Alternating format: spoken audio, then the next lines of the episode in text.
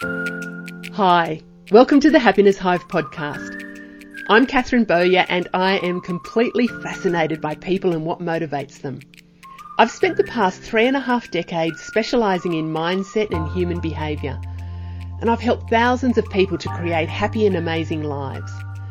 And now I am super excited to be chatting with women from around the world who I have secret, and to be honest, not so secret crushes on. They're women who inspire me. I'm intrigued as to how they do life and what makes them tick. I want to find out their magic formula that makes them who they are. And at the end of the episode, I'd love for you to say, I'd like a little bit of what she's having.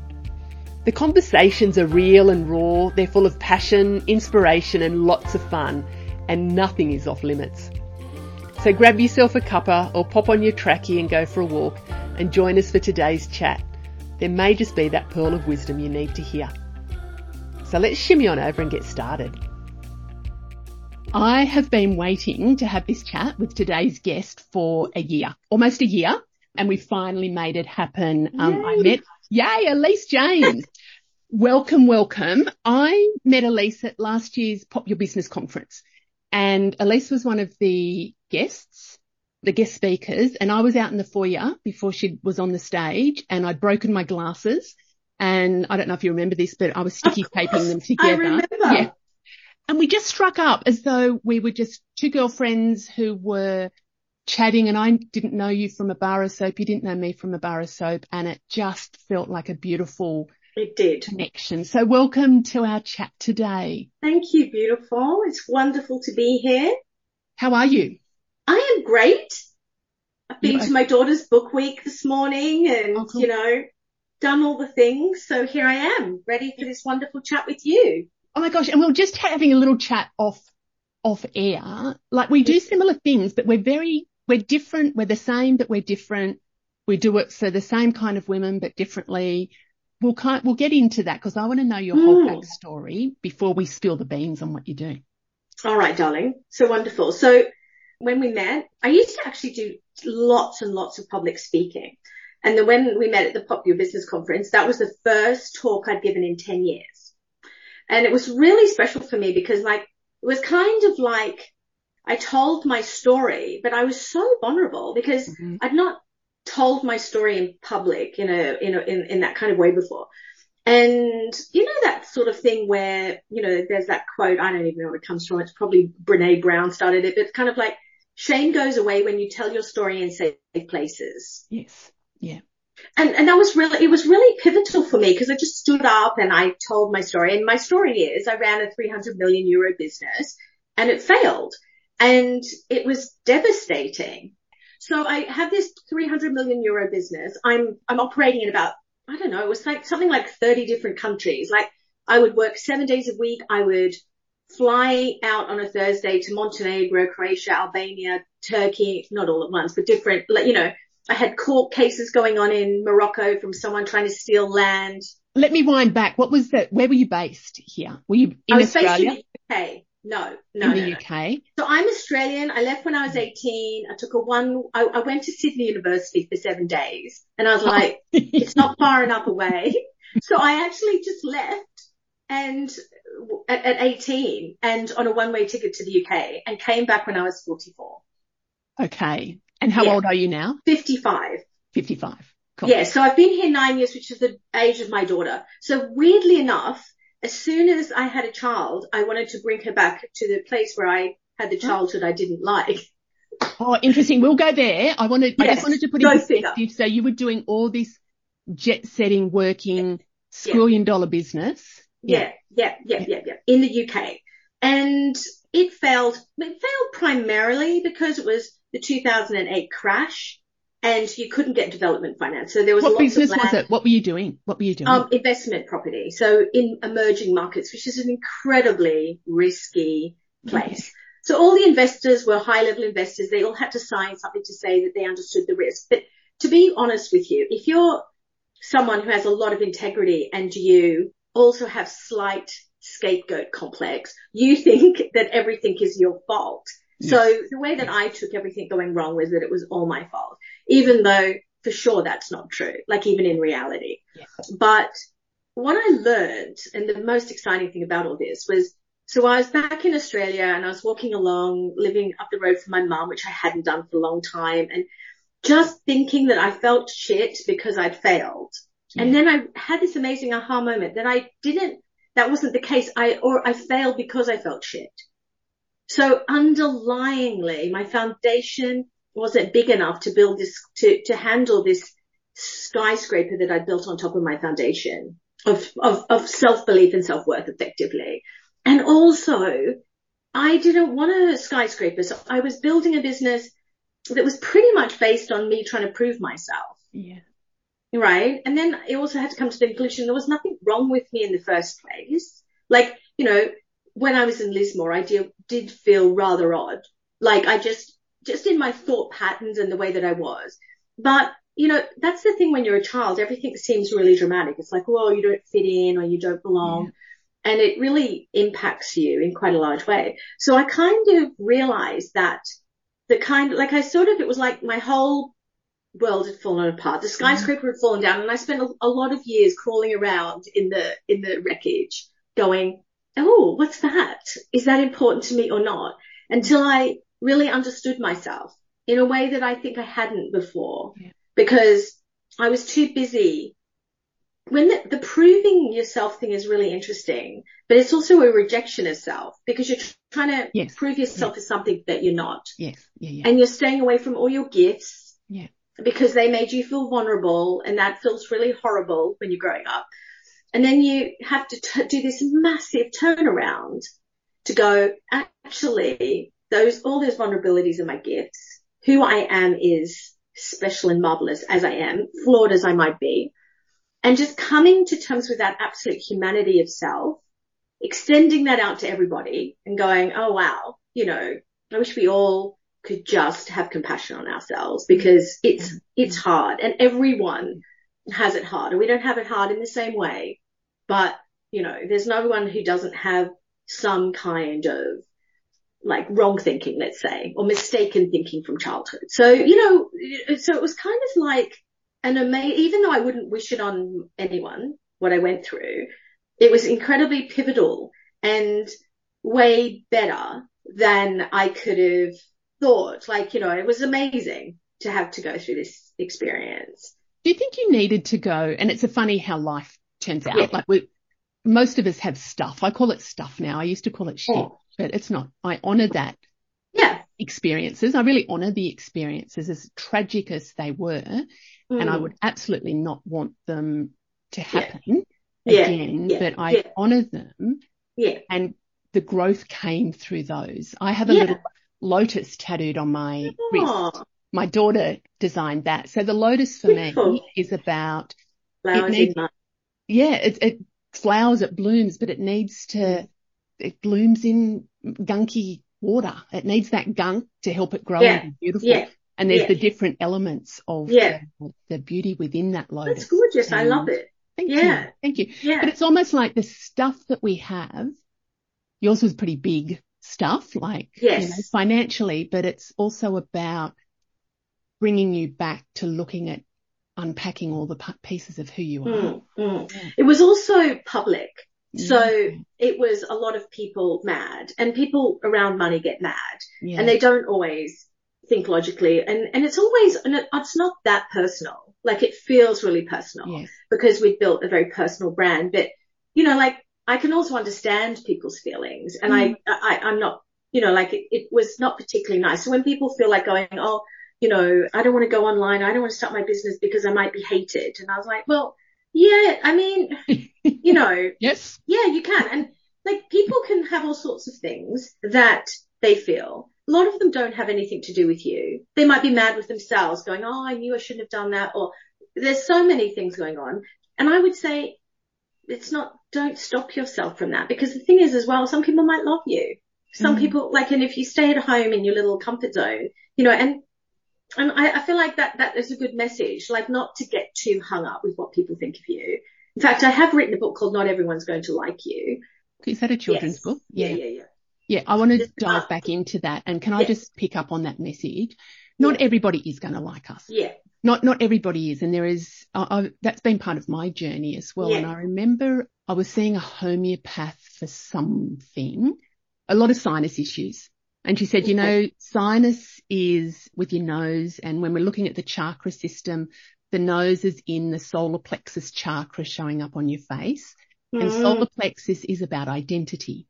Uh-huh. And it's about, she said, and personality. And she said, Catherine, you have a big personality. You're here to make a difference. Mm-hmm. You're in positions of, I was in leadership positions. I was in training positions. I was president of community clubs. I was in positions where I was visible and I was personally finding it. Oh my God, I'm making some decisions that people, not everybody's going to like. And she said, yeah, get used to it because not everybody is going to like you. You're mm. going to polarize um, people, but there yeah. will be people that love you. Yeah. And it's about continuing your message so the people who need to hear it will hear it. And mm. the ones who don't, well, that's their business, not yours. Yeah. And it was exactly. really, really powerful. It was really, really powerful. Yeah, that is powerful. And it's also more complex than that. You could be yeah. following someone and yeah. be really inspired by them and then all of a sudden triggered by them because they're yeah. doing something that you, you know, that you wanted to do and then maybe you didn't do when you were younger or you're, you, you are sort of inspired, but at that moment a little bit jealous because it's something within your range that you might do. So I feel like our relationships with, with people are complex. Yeah. Oh God. Yeah. I feel like we're complex as people. Yeah. Like, you know, you might see me one day and I'll be like, you know, like again, like we met in the foyer because I connect to you. People will go, oh, you can't be an introvert. And I'm like, that's because I really like you. Like, but otherwise I could go into when it's not one to one and it's a big room. I'm, I don't want to talk to anyone. And people might go, well, you know, create some kind of projection onto that where it's just mo- mostly I'm just not good. I don't know what I'm doing, so therefore I'm a bit scared. Yeah. And I'll I'll find someone who I can, you know, do one to one. At the same time, there's other aspects like, you know, yes, last week I did that modeling competition, mm-hmm. which again I was super nervous about. Don't get me wrong, but I could go out and do something extremely brave. And I feel like this complexity of our characters people don't understand. And when I was young, people used to think that I was doing a lot of things to get attention because that's the, the standard thing to think about kids. But I knew that I was doing it for self-expression. Yeah. So I'd be in Lismore wearing, I don't know, weird gothic clothes and having punk shaved black hair and people would be like, oh, look, she needs attention. And I'd be going, my soul needs to wear this and I'd rather affect you than me. So I'd rather have my self-expression than, than have your approval. And it's it's a, it's for me, it's like the center stone of being brave and courageous. Yeah, yeah. But you can still be shy and you can hmm. still be absolutely nervous. And my arc is nervous, nervous, nervous, do it, feel euphoric, then feel like I need to go under the blanket when the euphoric, you know, dopamine and adrenaline wear off. Then I want to go under a blanket, watch a movie and go to bed because then I'll have a vulnerability hangover. And all of those things are valid parts of my experience. Yes. It's not like, I said to someone today, I was like, you know, everything in life is possible on the other side of a nervous poo, which I know. It's true. And she said, I can't imagine you nervous. And I was like, I, am totally nervous. I just do it anyway, like a, yeah. like a muscle that, and some of them, like public speaking, I've done a lot of that. So over the time, I could probably get up and speak anywhere, but that's because it's a muscle that's like pretty well developed. Yeah. So all of us are capable of doing these things. And, and I think as well that it's weird the nudges of our soul, what we want to do. Yeah, yeah. And, and again, I think I've struggled most of my life. I don't know how you feel about this, about making sense. Because it's like some of the things I do don't make sense. They don't even make sense to me. Yeah. And, yeah. and yet they're calling, they they come from me. And I think again, if you've gone through this people pleasing thing that we both have or trying to prove yeah. You often have really second guessed yourself a lot. So then your instincts are there. And for me, they're tiny. They have these, it's like, you know, they're hardly, they're not shouting at me or anything. They're these really subtle forces. And I've ignored them for a long time and now I'm back into doing them. And I'm like, you don't make any sense. And I'm like, well, maybe I have, maybe that's something I've had to come to terms with is following your instincts and your intuition and your own dreams doesn't make sense necessarily even to you. I can so relate to that. And yeah. I think, but I, I didn't know that. I can see through my eyes now at the Yeah, yeah. age that I'm at now, looking back on life going, oh yeah, of course that all makes sense. Mm. And what you said there that really resonated with me is it's a calling. Like. I'm here, I know that I'm here in this Mm. lifetime to help others to live better lives. And. I know that I'm here to experience life in a certain way and get lessons from it that I can share and make things maybe a little bit easier, a bit more practical for others. Yeah. Now they all have their own life lessons, but I know that Yeah. I'm here and it's Yeah. an absolute calling. And one of the things that really shifted in my mind was when I really sat and what is it that my soul wants? Mm. And I shifted out of a lot of that. I still get nervous like you do, Mm. but I just got over myself a little bit. Yeah, yeah, yeah, like yeah. going, this is, I'm here to do some stuff. Yeah. Not going to be of any value to anybody if I just stay in my No. room and don't do anything. And every time I press post on social media, even with emails, it's just like, oh fuck, like there's still that trepidation. Yeah. When I say that to people, they're like, really? Like, Yeah. Of course Yeah. there is. Like, and for Yeah. me, that's a good thing Hundred because the minute I, well, I'd like it to be not quite as, as consuming, but the minute that it becomes like, oh yeah, that's just a tick done, that's not what I'm about. Yeah, because you wouldn't mm-hmm. be if you wouldn't be sharing something vulnerably if you were doing that. No. And I think this idea of fearlessness, like I don't know, I was going to mm-hmm. look it up today because I'm pretty sure only sociopaths and psychopaths aren't have no fear, Oh, and maybe tiny little children. but you know, like we when you think about it, Oh my God, I'm going to change. I've got a post that's, I'm going to get in and change that. yeah, it says about live, I, it might have even come out today. I'm not sure. Live fully, fearlessly and fabulously. I'm going to cross the, the, because yes, you're right. Absolutely. I think We- fear, yeah, it's not about not having fear. yeah, It's about not letting fear be the driver. yeah. It's it's me. about having choice around fear. Yeah. Yeah. and also us, the both of us sharing about it. So people think that we're not afraid. My friends thinking that I'm not afraid. I'm totally afraid. You know, I'm not, the, the weird thing is, I was talking about complexity. I think most things have a duality, like feel the fear and do it anyway. I think there's a lot of beautiful things in that, but I also think there's a lot of toxic things in that as Yes. well because you're pushing yourself to do things you don't want to do. And that's why you have to know yourself. And that's why me rummaging around in the, in the, you know, the ruins of myself. I know who I am. So it doesn't really matter like anymore because I know what I want to do and I, I don't want to do. And I think that that's an incredibly, so if I fear the, feel the fear and do it anyway around my intuition, hurrah. If I feel my fear and do it anyway around my ego, I used, I call my ego jazz hands because she's, I remember that. yeah, she's so like, oh, I'll handle it. I, I've Yeah. got this under control. And she's terrifying. I mean, she was, Mhm. she was kind of brilliant in her own way. And when I failed, Jazz Hands kept wanting to get back up and run the show. And I knew that if I let her, I know it sounds kind of weird as if I'm talking to all the different voices in my head. It Um, makes complete sense to me. yes. Yeah. I feel like we run a boardroom. Yeah, And yeah. that it was, Jazz Hands has not gone away. She's just not the CEO anymore. Yeah. Because she's just, honestly, she's a, she's, she's just a performative. That's why I call her Jazz Hands because she's just dancing, little tap dance and jazz hands over life. Whereas I'd rather feel all the feelings and I'd also rather not pretend and do the thing. So sometimes you're a lot more vulnerable. Yeah. I can see a thought No, in you your go. I'll, I'll try and hang on to it. You, you go. Yeah. Sometimes no, you're more it's just kind of like, yeah, like you just, you, you, you, yeah, the vulnerability. And bec- when you're highly sensitive as well and Yeah. empathetic, the vulnerability is sh- just so intense, Yeah. especially when you're a child. And some of us will, like, I don't want to ever feel that again. Yeah. And like, I'm one of those people that goes through life with no, you know, painkillers in terms of like, I, I'm not that massively addicted. So I'm just there going, ow, this hurts so bad. And I was thinking maybe I should shut off a little bit. And then I was thinking, no, I, I just want to go through it all and feel it all. And the feelings help the growth. But I, anyway, that was a lot longer. I hope your thought is still there. You know, my thoughts there, I wrote it down. I, I was thinking the feel the fear and do it anyway. Yeah, yeah, I think maybe there's another s- or a couple more steps in that. It's feel the fear because Yeah. for me it's about really acknowledging the emotions. Yeah.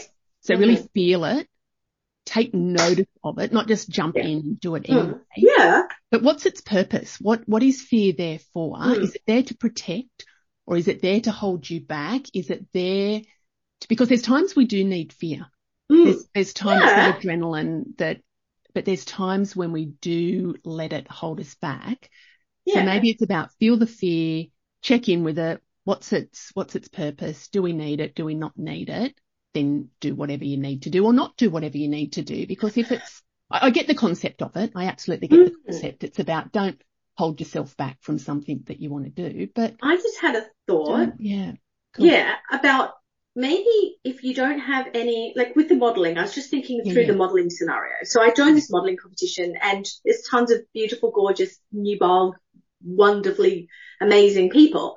And me, who's also all of those things, but 55. And I saw a few, I didn't see any of the older faces, but it's kind of like, so I did that and I did it because I actually, funnily enough, not about looks, but about voice, Mm. but I had to become attached to the, to the outcome Mm. because there are six places and I might not win. Mm. And as much as I'd like to win because it would be fun, I might not win. And if I'm too attached to the process or the perfectionism or the ego of I won, and I published it out before, like I didn't go, oh, I just won a modeling competition. I was just like, I just joined this. I don't know the outcome. Mm. If you can't live with one result of the outcome, then you won't do the fearful thing because your ego will get crushed in the, at the end. So maybe you can feel the fear because the doing is the amazing, like the Yeah. journey. I know everyone says it, it's like a cliche, but the journey is Yeah. your birthing canal Yeah. into reality for you. And, you know, like, uh, I might win, I might not win. I, I might get shortlisted, I might not get shortlisted. None of it's got anything to do with me. It won't make my worth. I think that is one thing that I did in the transition from my tower falling was that I don't have my worth based on my Yes. work. Yeah. It's no longer connected. So when I was a teenager, right at the beginning of my adolescence, I had this beautiful hair and I went to the hairdresser and I was only 13 and I was having my little Farrah Fawcett ma- moment, you know, that kind of hair like that. I'm not, you know, and you'll see how old I am from that reference. But someone, I went to the hairdresser and I said, oh, could you give me a little trim? And she cut all of it off, all of it. And it was really terrifying because I didn't have the voice inside me to go stop. And she just literally gave me a pixie cut, kind of probably similar to yours without like, but without any boldness of it. Yeah. Anyway, I, I went outside and no one recognized me. And, mm. and like all the boys that were like really interested in my little, in, in my, in me at that moment just stopped being interested in me. And I was like, oh, ouch. So then I was like, okay, well, you can be the smart one. so I connected my, which is in a way fortunate because your looks and how you are perceived can be quite Yeah. a hard one for people. So I kind of got dealt that one fairly early. But then being the smart one, so when I failed, that was where my worth was, you know, productivity. I call it the productivity virus. Like we're all taught that our only productivity is in our work and whether we're successful in this particular, and it's huge for people. It's huge. And the more older that you are, the generation, like my dad's 80 something and he cannot nap without feeling terribly apologetic. The guy's 86. He's got to be mowing the lawn and, you know, Yeah, doing, choppy chop. doing. What are we Mm. doing? You know? So I feel like my work and my worth got very interchanged. So maybe the good thing about what we were talking about fear is that if you detach from the outcome and you don't make the outcome personal, then you can do anything Mhm. because it doesn't matter because I've done it now. I've jumped out. I got my makeup. I did it. And whatever happens now is not in my control. I think that's really powerful in life and Mm. also that manifesting about trying to detach from a specific outcome. But I see a lot of people, I do a lot of leadership coaching. I do a lot of coaching with women around confidence Mhm. and it's often identifying their worth with an external Yeah. to who they are. So the position that they're at. And I have to Mhm. get to the next position. It's like, Yeah, yeah, why do you need to get to the next position? Well, then I'll be seen to be good at what Mm. I'm doing, even though I don't want to do that next level. Exactly. Even though you Um, might hate it. Yeah, I and I've had clients say that is just like I don't want to do it that would be the worst. Actually, I've got a guy I'm working with at the moment, but he said, I've got the perfect job now, but I'm considering another job. It won't be great. It won't be as good as this. And he just listed off all these things that would not be good about it. So why the fuck are you even thinking about it?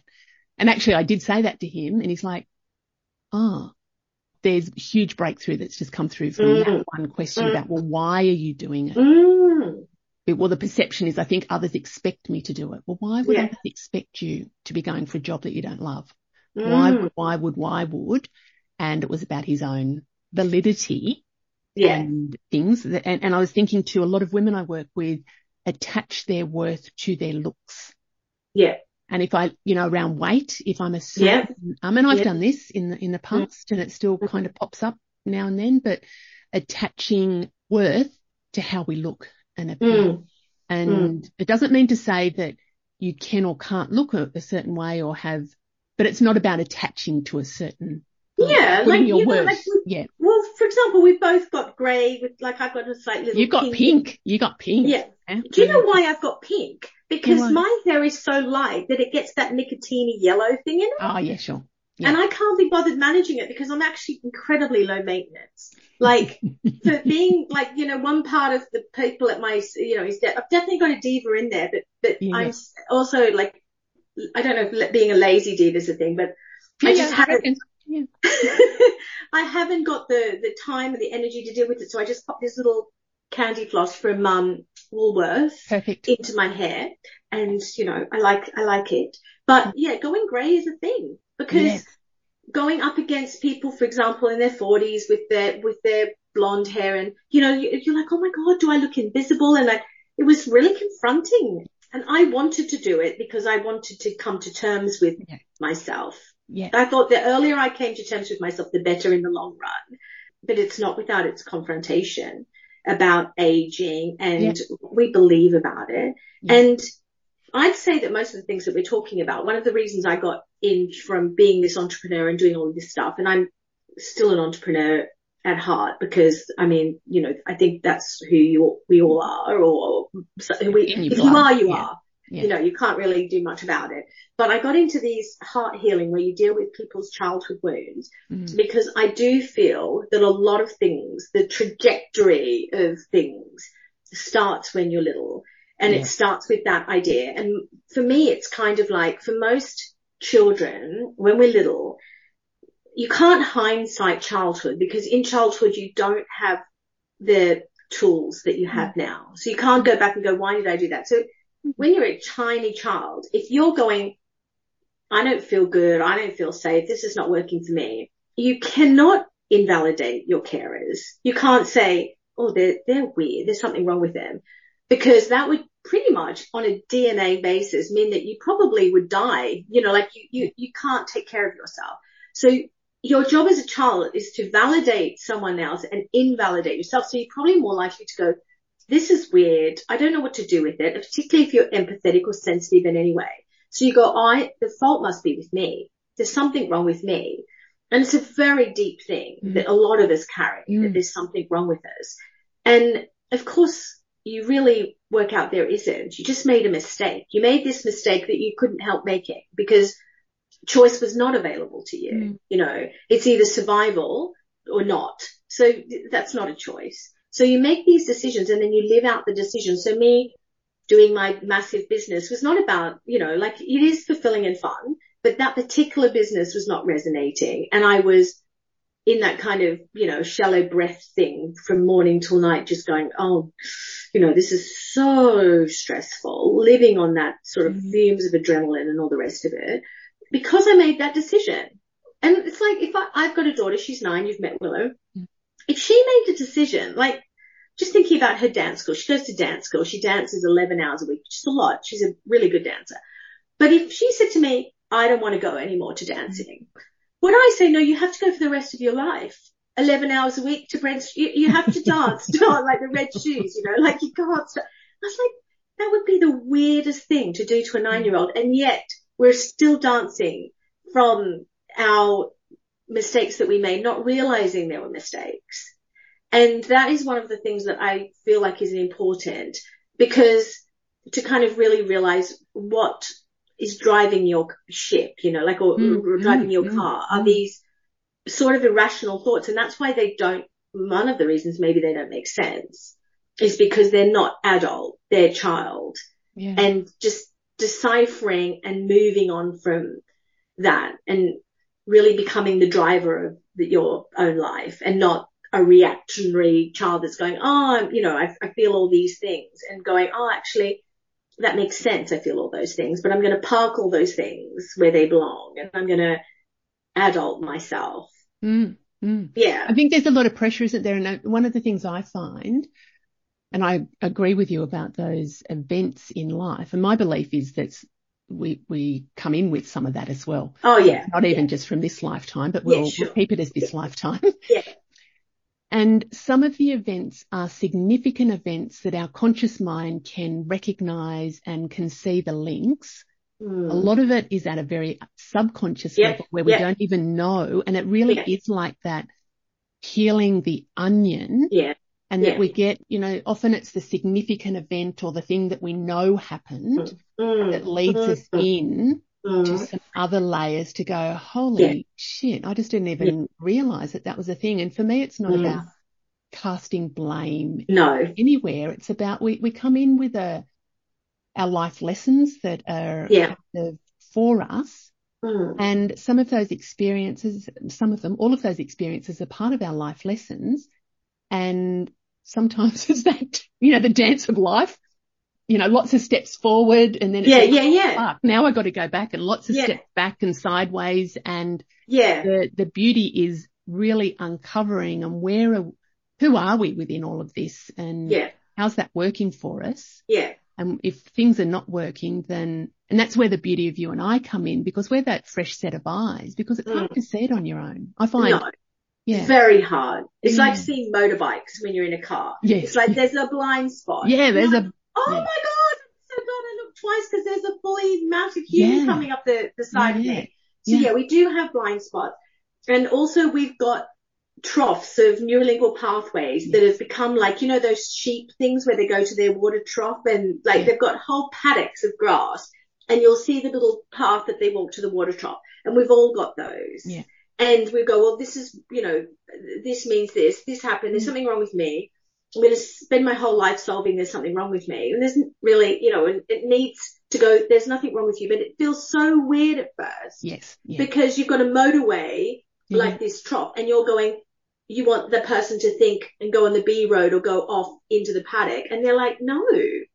And Mm. also our brain, what it does when we're young is it shortcuts things Yeah. because it's smart. So for example, we'll go, oh, there's sharks in the sea. We don't have to think about that every time. But Mm. we, so we go, oh, well, I'm, you know, I'm going to go in there. I'm not going to go in there. And it, you've, you've already shortcutted and made the decisions. So you're living life having made decisions, so many of them shortcutted. And now you're asking the people to reevaluate every single thought almost to go, well, am I safe in this thing? I thought I wasn't, but maybe that's Yeah. like, you know, and then I have to push out and make a new neurolingual pathway. And what's exciting about neurolingual pathways that's really fun is that it takes a long time to reprogram unless it's in play. So apparently it takes like 400 doodoo to go, you know, I've, I've made a new a neurolingual, or if you're playing and they're fun, it's like about 40. Yeah. So you can shortcut those changes when you're not, when you're playing and it's Yeah. not, you know, when it's fun and there's a fun, like, you know, even like doing art or doing something outside, like just doing those things on the other side of fear is part of the way that we create new neurolingual pathways Yeah. that work better for us Yeah. and move out of that stuckness and those parameters. You know that classic thing where they talk about the flea and they, you know, they train fleas to jump in circuses yeah, yeah, yeah. and they, they jump as high as the lid and then you take the lid off and they never jump higher than that. Because that's what they've been trained. That's what they Yeah. do. And we're all, we're all got that Yeah. to, yeah. So Yeah. it's kind of like going, oh, I want to jump higher and how that's going to feel. And then, you know, like training yourself to jump higher. It's going to feel weird, but how amazing that first leap will be Yeah. when you, when you go higher than the lid. You know what? I'm doing some, a bit of an experiment at the moment and it's about baking and cooking. My brain yeah. works very, very differently. And I've put some posts up about this. Mm. When I'm doing what comes naturally to me, yeah. easy peasy, don't even think about it. So in my coaching space, yeah, you know, there, there's obviously strategy, but it's just second nature. Yeah. Baking, not. And it has never been. It's hard. My brain actually okay. feels clunky. And when I read a recipe, I read it and read it and read it and then it's just like, well, what the fuck do I do? So I've noticed that my brain is very different. So I've been learning to make sourdough. Mm. Not great success, but mm. I must admit that it's not as clunky in the process mm. and I'm doing some baking and it's about creating those new neural pathways. I was talking to somebody the other day about the events that I run here in mm. and I do the catering. I do the baking for it. And people are going, why would you even do that? Like you're, you're running yeah. the event. And I said, well, it's yeah, actually an experiment that it's about helping me. It's part of the process and it's mm. becoming easy. Like I won't do that forever. Some of the outputs are better than others, but for me, that's not what it's about. It's about the process for me. And that's exactly what you're talking about, the new neural pathways. Yeah. And having fun with it. You know, music on in the background, which at first was just like, oh, my brain can't cope with that because that's yeah. too many distractions but now there is a real joy to it. Alise, there's a hmm. real joy, which I would never ever have thought. Yeah, it's cool. So that's the, the, the new neural pathways.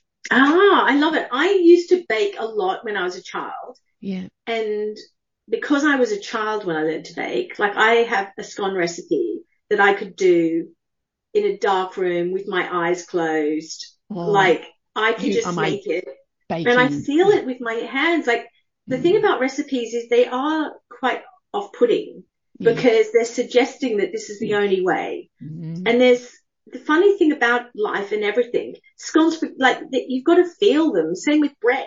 There's a, there's a recipe, but then there's feelings, like if it's ready or, you know, like that, you, you know, like scones have to be like baby's bottoms, soft, you know, and then and then when they're not, you are, you either add sort of more flour or more liquid and depending. So I've, I have a mm. question there for you because I get that analogy.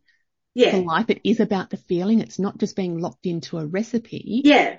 I don't have the foundations to know yeah. how to adjust the recipe. Yeah. So how I, I hear what you and you're my baking, yeah. you're my baking role model now. Yeah. How do you in life where you don't know how to do the thing mm. to trust your intuition? Because what I would say is like, I don't, I, I can't be intuitive with that because I've got no foundation. Mm. I need to know the context. What's your thoughts around that? Well, I would say yeah. two things. One is yeah. probably, I wonder what your foundation thought is of why you can't bake and yeah. why you believe you can't bake. It's like, I bet if we had some time, we could go into there's probably a thought or a memory or something where yeah. you're not yeah. good. You shut down around that thing, yeah, possibly. Right? And then scones, this particular analogy, we'll run with that. Yeah. If I told you the outcome of feeling, you could experiment with like, um, the two logical things, which is if it's too wet and sticky, we're going to add more flour. And if it's too dry, we're going to add more liquid and we're not going to over knead it. So it's kind of trusting our instincts and our physical self mm. and common sense, which is kind of like, you know, if you didn't tell yourself you didn't know, what would you do? So if you had the idea that you did know, then you would, you would, and, and as well, even if you couldn't trust yourself that you knew or didn't know, you could experiment. Mm. So you'd go, okay, I'm going to, I don't know how to solve this problem. So I'm going to put more water on, more, more milk in this one. Mm. And I'm going to put more flour on this one. And I'm going to feel my way. And then I'm going to bake them. And maybe this is the around the failing idea because we're not trained to fail. We're trained to people please and be perfect. And so you can't conceive making perfect, not perfect scones. Whereas if you like when you're, if you're making them like me when you were like really young, that wouldn't have occurred to you that there was mm. such a thing even as perfect scones. I mean, there's just scones straight out of the oven. And I had a few old ladies that used to teach me when they, mm. when they, when I was young as well, because my mum wasn't a great cook, but she'd send me out to these old ladies and they would teach me to put like, you know, tea towels and it was, it was kind of a beautiful experience, but it was not at all stressful. So it, I think D, like, I think it'd just be like seeing if there's a limiting memory thought yep. pattern around all of it. Yep. And seeing about what about the outcome. We can't have fun. So for example, with food, it's like, can we, can we waste food or not? Is it okay to bake a bunch of scones that mm. you could chuck in the bin? Maybe that. Yeah, yeah, no, that's, that stuff. I'm just thinking, I'm loving this because I'm thinking about my own process. Yet there are some yeah. memories around that, yeah. but it's not having the foundations to link yeah. back to. Do you know, what the outcome for me is not really the thing. It's yeah. not about being perfect or anything. It's about what is the knowledge or the foundational bit where I can be flexible. So if I think about my coaching, when yeah. I first started coaching like a hundred yeah. million years ago, yeah. I needed to have a structure. I needed to know how to do it. So this is reflecting on my own process. Yeah. And once I had that sort of structure and foundation and, and got in and had a bit of a practice, I'm completely intuitive within what okay. I do now because I know the foundation. So I think for me, as I'm talking it through, is it's the knowledge base, which is important for me. So mm. no, baking was not, mum died when she was 12. So I had a little okay. bit of baking, but then after that, it was just like, mm, no. Yeah, right. So there is some foundation yeah. Yeah, yeah, knowledge.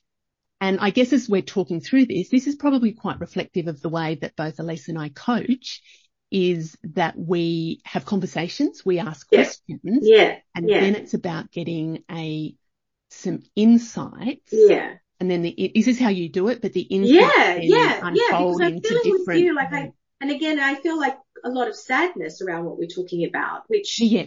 Because did you just say your mum died when you were 12? Yes, yes. Yeah, yeah, yeah. yeah. So that's huge. Um, yeah, yeah, yeah, yeah. And that would have been a really, you either wouldn't have, like, I don't know if you were learning to cook then or you hadn't cooked or you know, like a little bit of yeah, yeah, yeah, yeah because mm. a lot of people don't. Like I just happened to do that because my mum used to go away on Christian camps, and I'd be like, I could read, and no one was there to stop me. So my dad loved it because I'd make him all this yeah. stuff. Yeah, yeah. So I just happened to do it, and I, you know, like I literally there was no pressure on me. It was fun, and my dad was this very appreciative audience, and my mum wasn't there. So. Mm I'm just thinking with you, there's like, that's like, so yeah, part of my feel is like, I feel something kind of like, oh, that's, there's some. Oh yeah, there's a whole, yeah. there's a whole lot of stuff around that, but I yeah. think interesting in relation to the neural pathways because I know yeah. my brain works very differently. And just in relation to that thing, and there's a couple of others. So it's about the experimenting. And yeah. So we could unpack that, but we it's funny, isn't it? Because yeah. we think it's like cooking. It's unrelated to our emotions or our childhood, yeah. but it's no. not. No. So that's like a really good example where it's like there's a real thing there. Yeah. That we're trying to dismiss going, well, that doesn't make any sense because I'm just going to bake because I'm a logical adult and I should bake. Right. I'm not saying you say that, but our part of our minds will say that. And then I would say with you, with the, the emotional thing is the emotional thing and working your way around that. And then the other thing would be, it sound, you're, you're saying that you need foundational knowledge for yeah. sourdough, for example. Yeah. I have made bread in the past, but I don't know how to, I've never made sourdough. But with bread, for example, again, it's got a life of its own and it wants to rise, mm. you know, and then you punch it and yeah. you knead it. Yeah. Oh, yeah. gorgeous. And it's about, if you l- understood the foundations of what's going on, if someone could maybe tell you about this is reacting with this and this is, this needs this and Yes. yeah. Yeah, I need, it needs to be this temperature and it needs to be yeah. damp and maybe a little explanation of why, because maybe that will satisfy some part of you that feels like they need to know. And you learn all that and then you'd be like, right, I've got all of that. And then just then go, oh, how, oh, how does it feel? Yeah, and when you're in that flow feeling, because that comes from that experience as well, where you know it so well. So if you just keep doing the sourdough, which it sounds mm-hmm. like you do, and don't, then you'll learn what they are and satisfy that curiosity that needs to know and go, okay, well, if you want to go under the hood of this, like you did with coaching, what's under the hood yeah. of sourdough? Yeah. And then, you know, that could like be. I'm learning some other stuff. I'm just thinking about this now. I think it's my learning process. Yeah. Because I'm doing some other study. I do a lot of study and yeah. it's interesting in growing up. I was not good at school. Yeah. I did not like school. Study was hard for me. Yeah.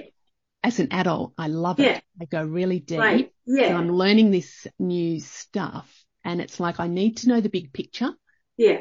and where does it all the, the bits Yeah. together and then Mm. within that then detail and I think Yeah. that's with the cooking, the baking is there's been missing of that big picture. How Mm. does that's to be able to work with it. So anyway, I'm just reflecting my own learning style. Yeah. And it's No. interesting for people. I'm just thinking about others. We're talking about, you know, identifying some, you know, patterns, some maybe limiting beliefs. yeah. Sometimes we know this on our own. Sometimes, a lot of the times we don't. Mm. It's, it's through conversation. It's through Yeah. Yeah. being able to explore that. And what I find is little pieces of information then come to the surface. Yeah. But then we can kind of say, oh, interesting. Where's that coming from? Yeah. And then that opens up the layer of the onion Yeah. and helps people to Exactly. get to that next Yeah. level as well. Yeah. And, and just because we're saying, you know, you know, making some connections and neural Mm. pathways, we all have Yeah. our own journey. Like we all have Yeah. our own journey, but we can, the good news is we can create change. Can't we? Exactly. Yeah. And also what's beautiful is like we all listen for different things. Yeah. So I read, I, there was this amazing thing where I, someone, someone knew how to tell if a relationship was going to work or not within, I think 12 minutes. They could tell. And how it was is that they could read people's faces. So if they saw contempt, I can't remember, there were three emotions that if you had them, your relationship was not going to last. And it, no one else could see them because they weren't trained to see them Yes. right? So when I see contempt in people, I'm like, oh, you know, like when you feel that kind of contempt. And so I feel like I'm just, I identify the child, like I'll, I'll go, well, what, what is that? Whereas you'll listen and be on and, and that's what we will as well. We have these blind spots for ourselves, but we also have these expertise where you don't know you can read faces or you don't know what you're doing, but you know where that is and but someone else is concentrating and that's fine as well. I think it's beautiful. All of us have these gifts and finding your gifts and, and also allowing everyone else to have theirs because they're going to be different. And that's what's going to be wonderful is going, Oh, look at that. That's, that's so exciting and beautiful how we're all different and we've all got curiosity around different things. Like, for example, when I write, my books talk to me and they tell me, like, I've written this book, Not Everyone's Gonna Like You, and it's two years old. It's re- really been a journey. And the other day, my mind was like, I want you to research what it's like when you get rejected, like the physical sensation of rejection. And I was like, oh, that's an interesting thought. And I'm creating a little stanza about how, because actually when you get rejected, your brain experiences rejection as pain. You get all of the same Interesting. adrenaline and, you know, there's another thing that's the, the junk things around pain, the junk hormones or whatever they are.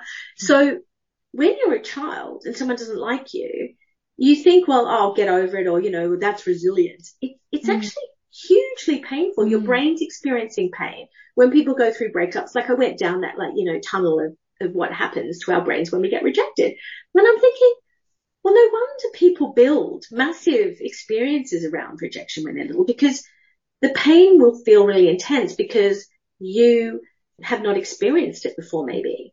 You know, your first friend, best friend doesn't like you anymore or feels ashamed around you or acts weird around you. You have no idea what's, it's like your whole life is falling apart.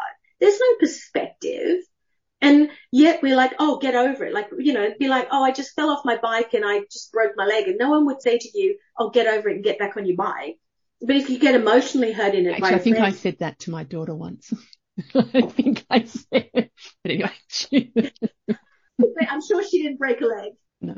That's another story. Ellie, if you're hilarious. listening, sorry. Yeah, okay. Yeah. We are we are all told to get back on the horse Yeah, and all the yeah, rest of it. It's very that's again very generational. And again, sometimes again what I'm saying, it's got sometimes you do and sometimes you don't. That's why you've got to know if you don't want to get back on the horse because you're you know, you need that moment or because, you know, you never want to get on a horse again, which is also that the horses might not be for you. You know what I mean? But I do want I do understand what you're saying, but there is pain involved. Yeah. And what is interesting is I research through my intuition as well. I do pretty much everything through my intuition now, but I definitely didn't before. And I reckon that I got into a lot of trouble with the universe and everything with my spectacular collapse because I didn't listen to my intuition. Yes. And that's not to shame anyone because honestly, I would have things like be a healer and I'd be like, what? I'm not doing that and go off and, and ignore it and go and run my 40 plus people business that had a cash flow that needed 250,000 pounds a month to pay people's salaries.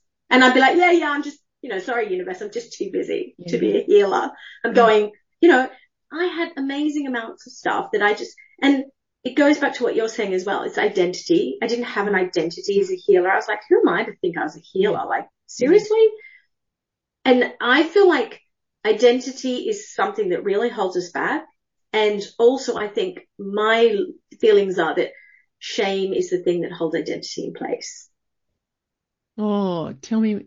I agree. I think identity for some people holds them back. I'm not sure everyone.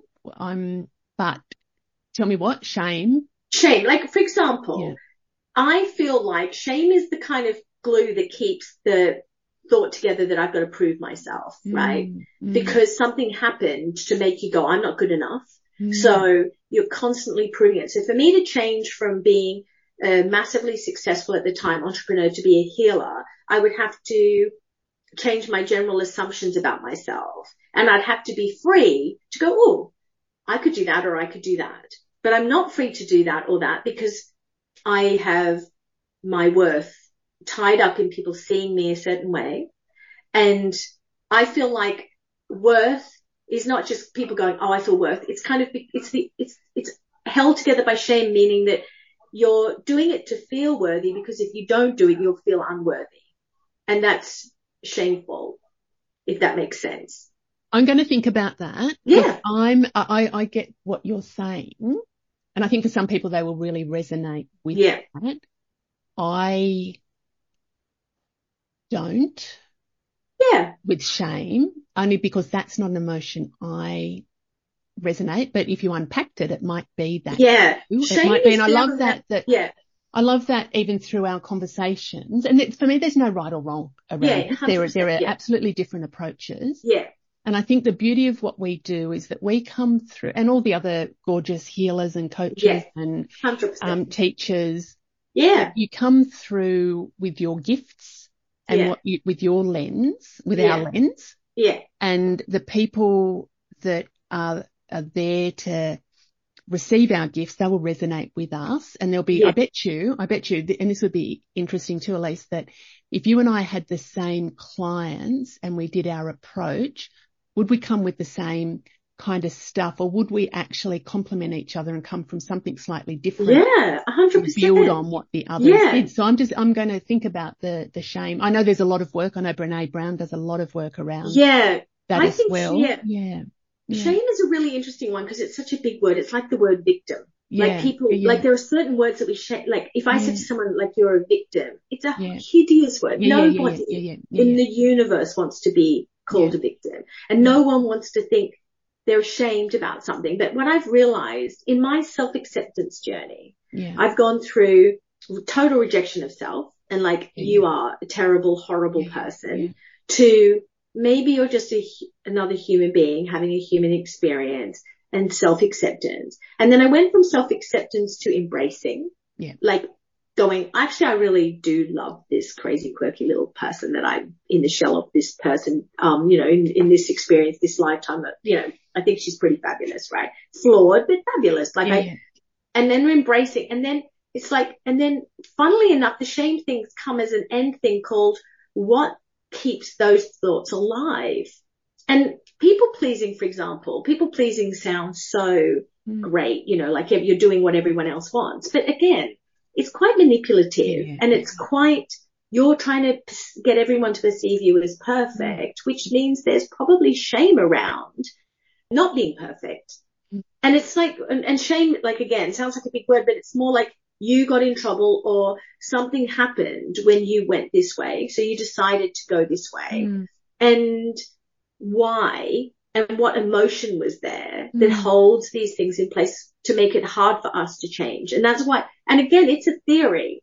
It's a theory that I'm, exp- I always experiment on myself. Oh yeah, I'm, I, I would 100% agree. And I think, so for all of our listeners, this is a conversation, sharing ideas and uh, Yeah. listeners, you know, pop your Yeah. comments in to, Yeah. um, and let us know what your thoughts around that are because I really, I think it's a, even looping back to what we were talking about, the complexities of who we are, 100%. Yeah. that there are, there's lots going on. Yeah. And I think in even just, I guess, bringing this to a, a little bit of a, a close in a minute, but it's about, you and I are both about helping people to show up how they want to show up, not how we want them to show up or Yeah. how they think we, Yeah. you know, what we think they should Yeah. do. We both are about helping women and blokes to, do you primarily work with women?